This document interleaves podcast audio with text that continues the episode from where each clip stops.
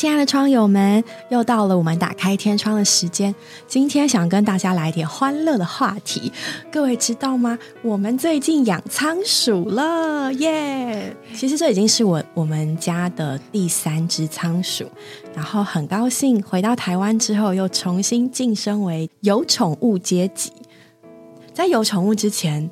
嗯，其实有时候很难去想象。然后我们那时候在新加坡，一开始第一只仓鼠是人家送的，就是生太多了，然后就连的笼子跟所有东西都送。然后我们的第一只仓鼠叫小西瓜，它非常的爱吃，它特征就是吃，它是妥妥的吃货。平常你怎么玩它，它都不会生气，但是你在它吃东西的时候靠近它的盆子，它就会咬你。真的，你怎么揉它、捏它，它就乖乖在你手上这样玩来玩去，好可爱。然后，嗯，它算是养了两年多，寿终正寝。而且最有趣的是，它过世的时候是躺在它的饲料盒里面安然睡去。我就哦，这是吃货啊！对。然后我们第二只仓鼠呢，就截然不同的个性，是一个小女生，她非常的喜欢躲起来，非常的不想要。对，没有没有，真的很不喜欢跟跟人类接触的感觉。然后那时候他换了，就有人送了一个很大的笼子，超级豪华，根本是无敌豪宅，海洋美景那种豪宅，然后楼中楼。然后就因为通道太多，他就从一个通道那个松掉的卡榫那边钻出去，不见了。而且那只仓鼠呢，它很会躲，就是怎么样都可以躲到你抓不到他的地方。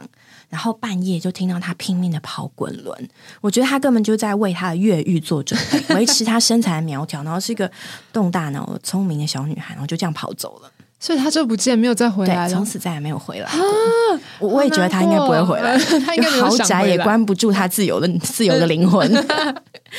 对，好可爱。然后现在是我们第三只，他嗯，我女儿把它取名叫小水饺，因为它刚回来的时候真的小小白白的。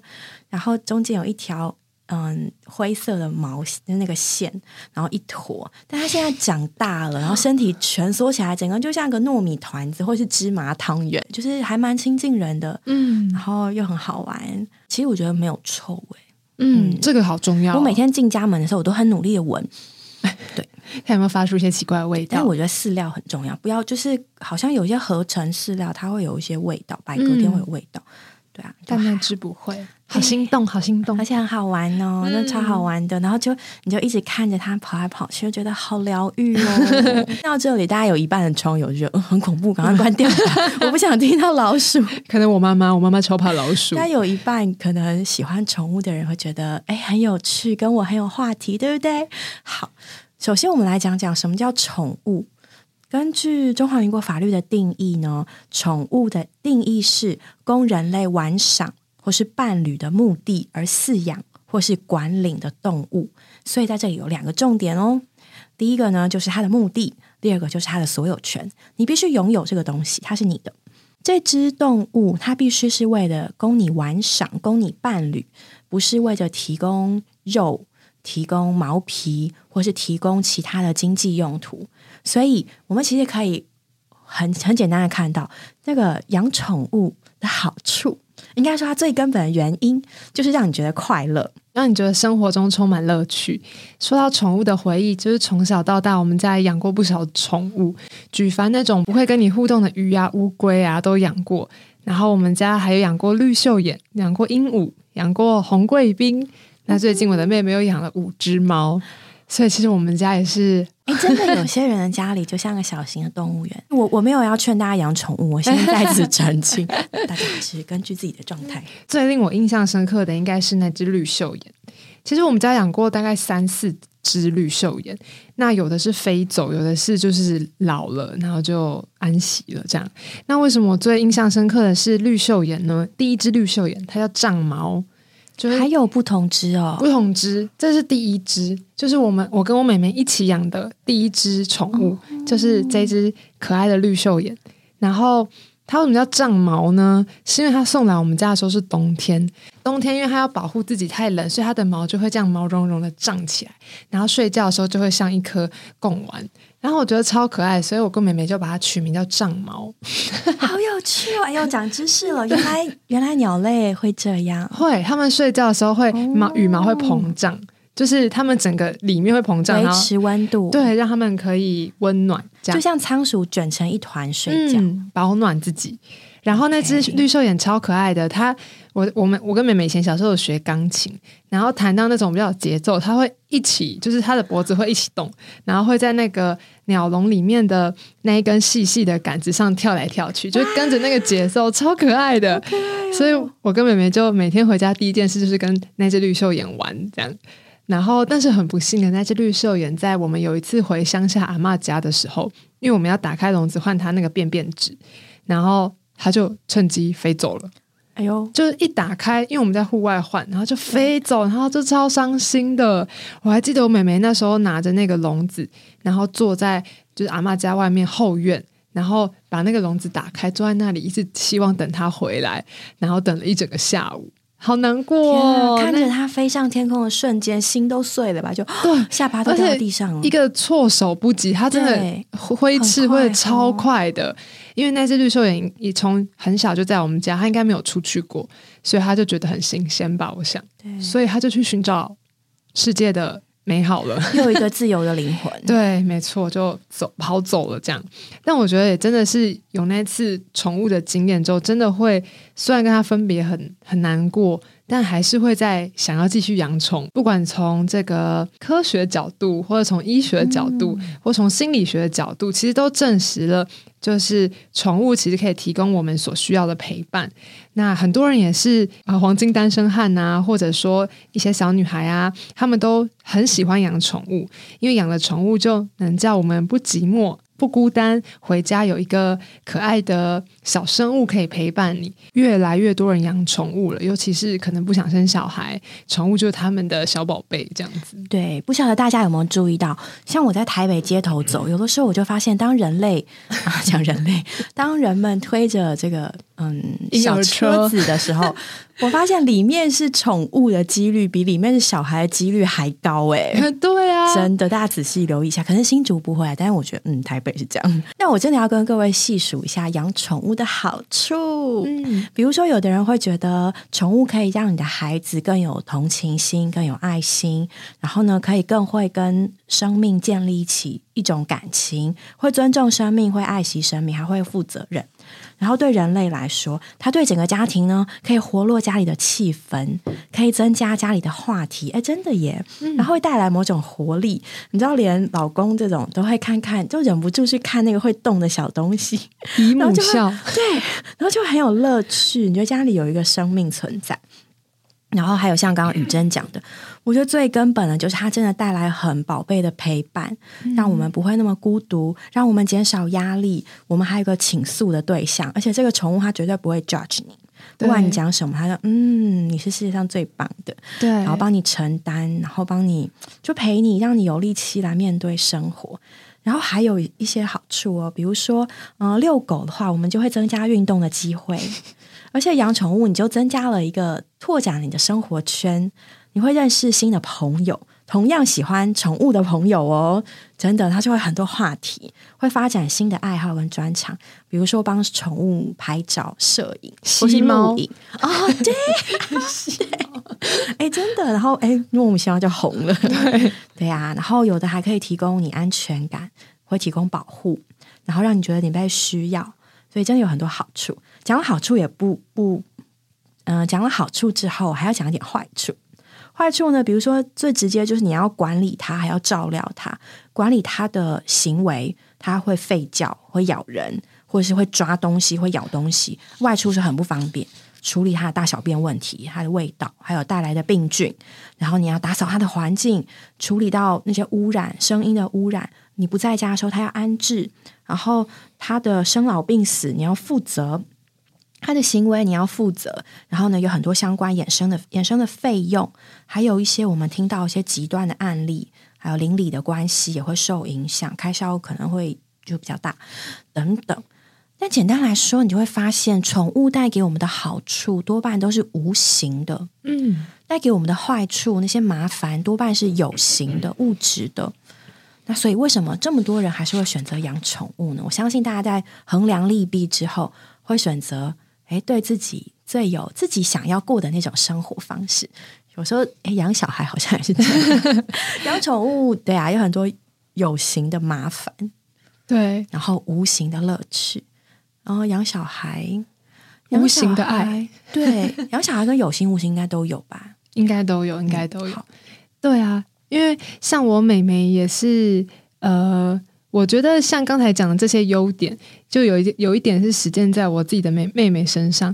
因为我妈妈那时候就觉得，哎，我妹妹是一个好像对很多事情都很不在乎，这样就很做自己，然后就希望她有一天可以为她所做的事情跟对一件事情能够感兴趣，然后能够学习生命的关系。所以呢。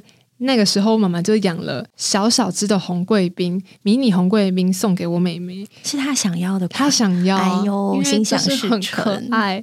然后我觉得真的是会有点改变呢，就发现妹妹开始会照顾人了，就是不止照顾她的狗狗，然后她也可以感，就是比较主动的去关心身旁的人所发生的事，就发现有东西需要她，对。然后他就会学着去照顾啊，他自己是好幸福啊，被需要的。对对，宠物在他身上就有一个很奇妙的连接，他好像他的妈妈，又像他的朋友，然后也像他的老师，就是他就必须要为这个生命负责，然后开始照料这只小狗狗的生活起居。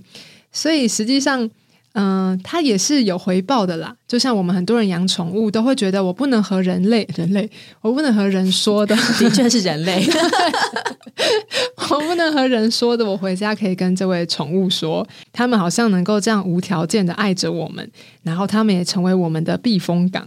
无论我们在外面遇到多么样的困境，多么微不足道，然后回到家中，我们好像就是这只小宠物的全世界。一进来就用那个 热切的眼神，你是我的全世界，然后冲向你。对啊，难怪那么多人撇除这个有形的麻烦，还是要养可爱的小宠物，因为他们这些毛小孩可以给你这些毫无保留的爱，然后也在你需要的时候成为你的温暖。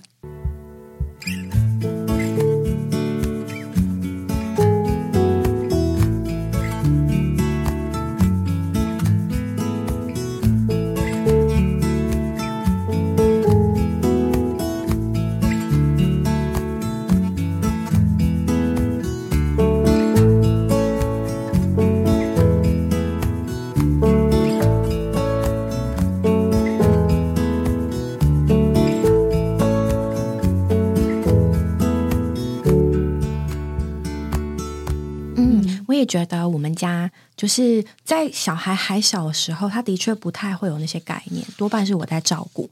但是他现在五年级了，他就有意识的，然后就会担起照顾小宠物的责任。然后有了小宠物之后，你会觉得，哎，他心情他比较容易开心。对，然后我觉得是不是进入青春期的关系？那小孩有的时候情绪会有点不太稳定，M 字型，对对对。然后但是有了宠物，我觉得他比较稳定。然后。放学放放学回家就真的会想要去看，然后在那里摸，然后以上帝视角看着他的，看着他的小仓鼠，好疗愈哦。对，然后就一直看，然后就啊很安静，还会弹琴给他听。真的真的，其实也不知道他听不听得懂，但是就是仓鼠听不懂，绿袖眼可以，绿袖眼可能可以，但还是会想要跟他有一点互动，真的很棒吧？但是我真的没有在鼓励大家养宠物，大家真的还是看你自己的情况。对，好，讲到这里，可能很多窗友会觉得啊，我知道你接下来要说什么了。你接下来一定要告诉我，主耶稣是最棒的陪伴吧？主耶稣最不麻烦，对不对？有这么觉得窗友可以举个手，哈哈，答错了。嗯 嗯，我觉得拥有主耶稣，还有被主耶稣拥有，其实是一个最麻烦的关系，对比养宠物、养小孩都还要麻烦。嗯嗯嗯，为什么麻烦呢？我觉得这位主耶稣与我们的关系，就是我们有时候很不想要被他麻烦，或者说麻烦他。我们与主真的是一个分不开的关系，所以有时候会觉得，我想去做某一件事，但主在我里面一直跟我说：“不要去吧，停下吧。”那我就会很纠结，就主啊，你为什么要这样跟我说？然后那时候我就会心里觉得，哦，信主很麻烦呢，主耶稣一直与我同在，害我都不能做我自己想做的事情了。对我们与主就是有这一层非常特别生命的关系，因为这位主给我们的是他的生命，就像我们养一个新宠物，我们和他建立一个生命的关系。但是这个缘不急于这位主进到我们的里面，成为我们与我们最亲的关系。无论我们去哪里，他都与我们同在；无论我们做什么，他都能清楚了解。其实想起来蛮甜美的，但有时候也挺麻烦的。就主耶稣来搅扰我们，我们去麻烦主耶稣。对，好像越高等的生命带来的麻烦其实更多、更复杂。对啊，然后你看小宠物，我可以把它关进笼子里，对我可以把它送到宠物旅馆。嗯，然后我要它干嘛，它真的就是干嘛。然后，嗯，这样讲很不听。我要他，我怎么安排他，他就是怎么被安排。顺从，对，他是为着你存在的。然后，就是时间上来讲，我们拥有一个宠物的时间，远远少于我们拥有儿女或家人的时间。嗯，然后就是空间上来说，我们也很容易把我们的空间跟跟他的空间做一个区隔。是养过小孩都知道，哇！自从有了小孩，你就一辈子你的心都会在他身上牵肠挂肚。然后在空间上也是，哇！你们是生活在一起。可可是呢，在讲到主耶稣哦，就真的很不一样。你看，养小孩，你还可以把他送到学校，然后他会长大，会离开我们身边。我们跟他的是一个今世的关系，就时间来说是今世的关系；就空间来说呢，是会越来越有距离的。可是我们跟主耶稣的关系好像不是这样诶，在时间上，我们不仅有今生的关系，我们还有来生。圣经还告诉我们还有永生。哇！如果不爱他，会很痛苦，会觉得主啊。就在空间上来说，神是赐人生命的灵，就像气或风一样，但是无所不在，在我们里面，也在我们身外，所以在空间上又是无法割分的。所以真的是谁最麻烦？是主耶稣最麻烦。这样讲是，嗯，大家懂我的发表，就是你你没有办法在时空上跟他有任何切割。但是谁最可爱呢？我们会觉得宠物很可爱啊，我玩一玩哦，好啦，那现在我要工作，我要上班了。孩子很可爱啊，照顾照顾啊，享受一下天伦之乐。而我们都有自己的人生，可是跟主耶稣的关系呢，真的是自从你拥有了他，自从他拥有了你，今生来生和永生，你们都无法隔分。而且呢，无论你到哪里去，他都在那里。所以就像刚刚雨珍讲的。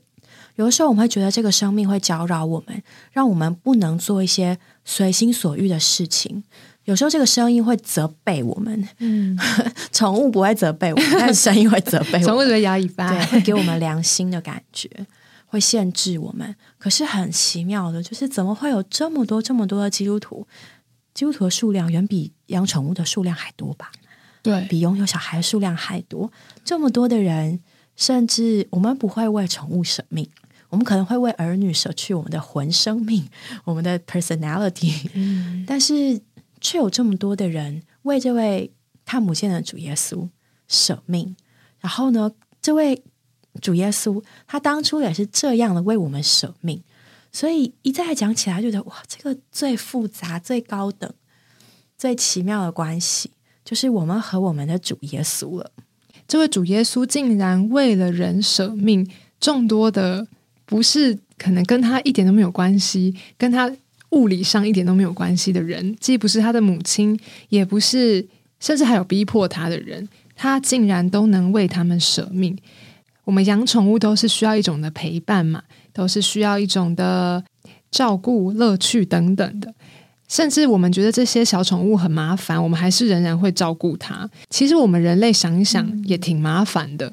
常常拿很多事情去搅扰主。我看主耶稣在圣经里面生气好多次 啊，这个人悖逆啊，景象硬着的啊，然后拜金牛犊啊等等的，一直到新约，哎呀，使徒们很冲动，使徒们讲话口无遮拦，使徒们我也不知道犯错犯错啊，我还出卖他的，对啊，好严重，十字架上的。然后我们现在也没好到哪里去，说谎啊等等的。其实人就是很多的罪，我们也好麻烦。但这位主从来没有觉得我们麻烦，他就不爱我们。他仍然为我们舍命，为着要进到我们的里面，在我们里面有这个更高尚的生命。他因为爱我们，为我们舍了自己。真的是没有什么比这个爱还要更大的。想来想去就觉得，怎么可能有这样的关系？但除了爱之外，没有别的解答了。对，他爱我们，对那个神圣高尚的爱，使他不怕被我们麻烦。几千年来都是如此，不论时空都是如此。那那些爱他的人也是这样。对各位窗友们，如果你仔细想想，你会发现，哎呀。其实我们比我们所想象的还要爱主耶稣诶，我们这样的麻烦他，他是这样爱我们；他这样的麻烦我们，我们是这样的爱他，好奇妙啊！对，而且刚刚雨珍讲到了神圣高尚的爱，希腊字呢可以用一个字，就是阿嘎佩。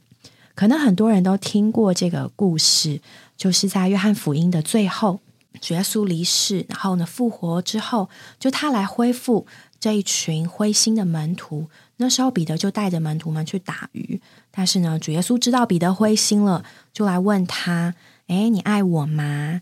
你爱我比这些更深吗？”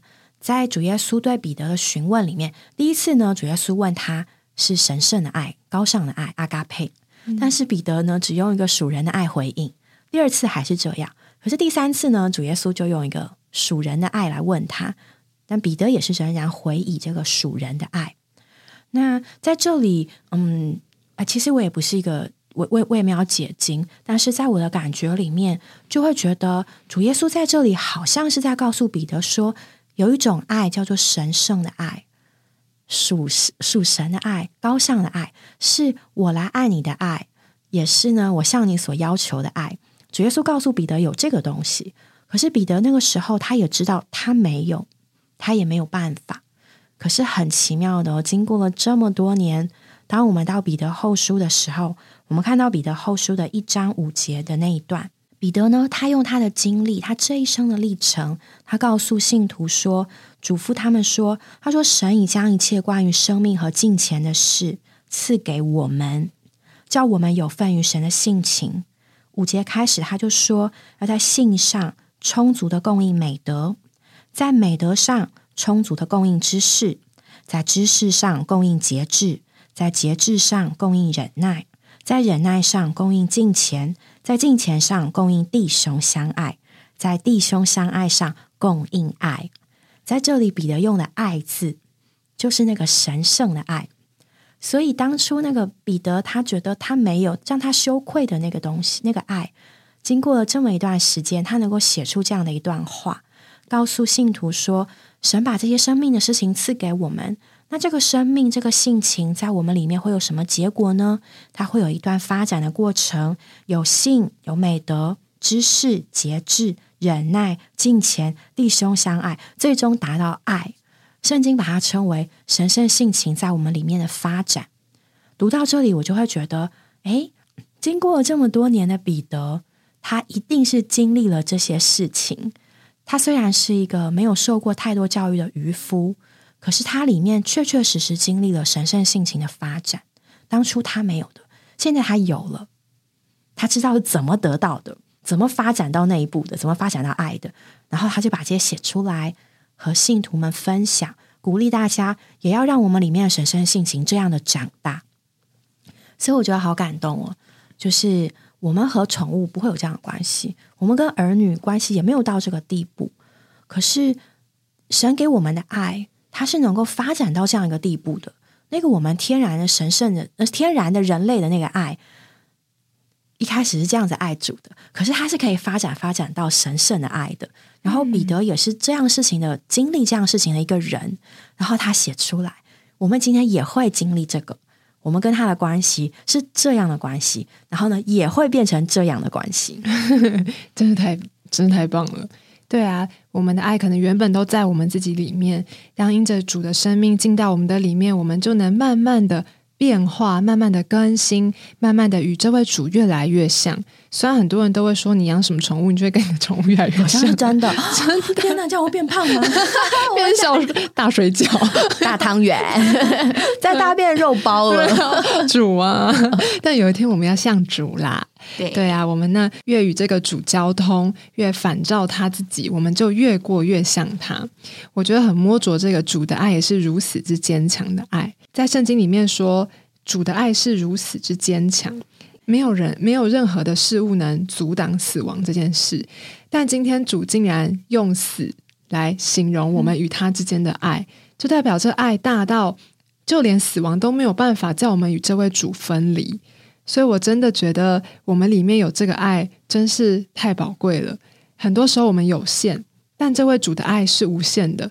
他在我们里面发展，在我们里面牧养，这个爱很能做很多事。爱真的是极超越的路，很多你过不去的关，都因着这份爱，叫我们留在他的里面。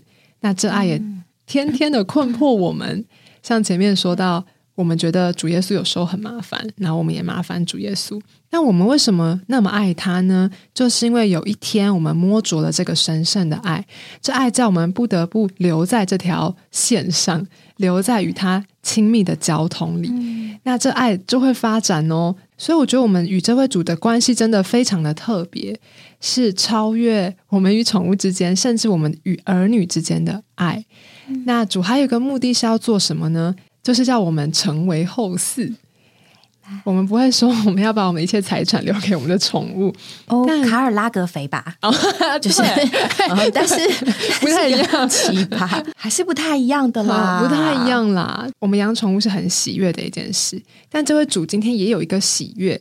就是他在创立世界、创立世界以前就预定我们，拣选我们要得他儿子的名分啊。我们生儿育女也会想把一切的好处给他，就像这位主一样，他爱我们，所以他在创立世界就拣选我们要跟他一模一样。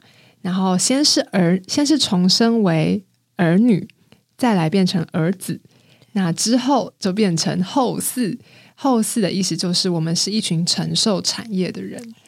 所以真的很奇妙，我们与这位主的关系不止爱会发展，我们与他的关系也一直在往前。曾经我听过一个比喻，他在讲这个，他就说：你就想象一个国王，他有非常多的儿女，小王子、小公主啊，几岁都有啊，一群小孩超可爱的，这都是他的儿女。然后在这些儿女当中呢，有一些是王子，他们就是儿子。那比起那些小宝宝或是可爱的小公主，这些王子是不太一样的。国王有可能会给他们一些责任，但是呢，在这些王子当中，只有一位是要继承他的王位的。这个继承王位的这一位呢，所谓的太子吧，他是需要成年的，他是需要呢成长到足以担当重任的，还有需要有相当的长进、相当的成熟，他要继承国王的位置。所以儿女。儿子还有后嗣，他就鼓励我们要往前去。嗯，其实，在之前的节目里面，我们是有说到神拣选我们、爱我们，我们不是被当做一个宠物啊，一个什么？对，那是在神的这一面。今天我我们仔细想想，在我们这一面跟神的关系，虽然是这样的充满麻烦，却也是这样的可爱，却也是这样的长久。大家仔细想想，你看我们的教会生活是不是给我们带来很多麻烦呢？我们自从接受了主耶稣，是不是给我们很多麻烦呢？我们要发脾气都不能随便发脾气，对。然后呢？诶，不仅对啊，举个例来说，我们会开始领悟，哎呀，我们自己好像有点野蛮，还有点随便。哎呀，爱这个不太舒服。这就是生命在我们里面长到一个需要节制的地步。嗯。然后呢，节制还会往前到忍耐。哦，这个也给我们带来很多麻烦呢。我们是不是觉得，哎，很多人事物我们必须忍耐呢？如果我们没有接触主的时候，我们可能行事随己意，不需要忍受什么，不高兴就走。可是，当我们在那里接触主与主交通的时候，我们不知不觉我们就受到了约束，我们不知不觉也容忍别人，忍受了任何的环境，不知道为什么，但我们里面就是有这样的忍耐。所以，是不是很多麻烦呢？当然。那是不是主耶稣很可爱呢？好像也是。我们跟他的关系是不是这样长久呢？当然也是。是不是很多益处呢？绝对是。有形的、无形的都有。这位主，我们与他的关系就是如此的特别。我们也许麻烦，但这位主在我们的里面，生命天天的加多，这位主才不怕我们去麻烦他呢。最好天天到他面前搅扰他，与他生命越来越接近，觉得很宝贝。这一切都是会发展的。我们可能不会把我们的生命给我们的宠物，但是这位主把他神圣的生命放在我们的里面，就是渴慕着我们来经历他所有一切生命的美好。直到有一天，我们要与他越来越像，甚至与他是一。我觉得这真的在我们的基督徒历程中非常的甜美。我们可以与我们里面的这位主交通，我们可以与他有非常多甜美的回忆。嗯，拥有宠物真的是一件很棒的事情，有陪伴，有快乐，好像还会健康，会长寿。但是里面来说，哇，有耶稣。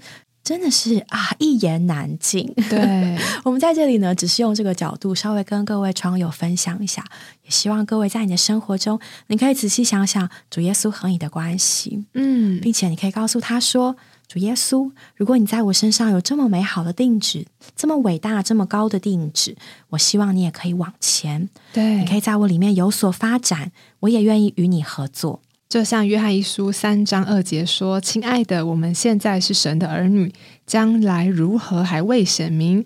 但我们晓得，他若显现，我们必要像他，因为我们必要看见他，正如他所示的。未来会如何，我们都还不晓得。但我们有一件事知道，就是他会发展，无论是爱，无论是生命，期待我们也与主越来越像的那一天，在生命中改变，并且经历他更多。”愿神祝福各位，我们下回见喽，拜拜，拜拜。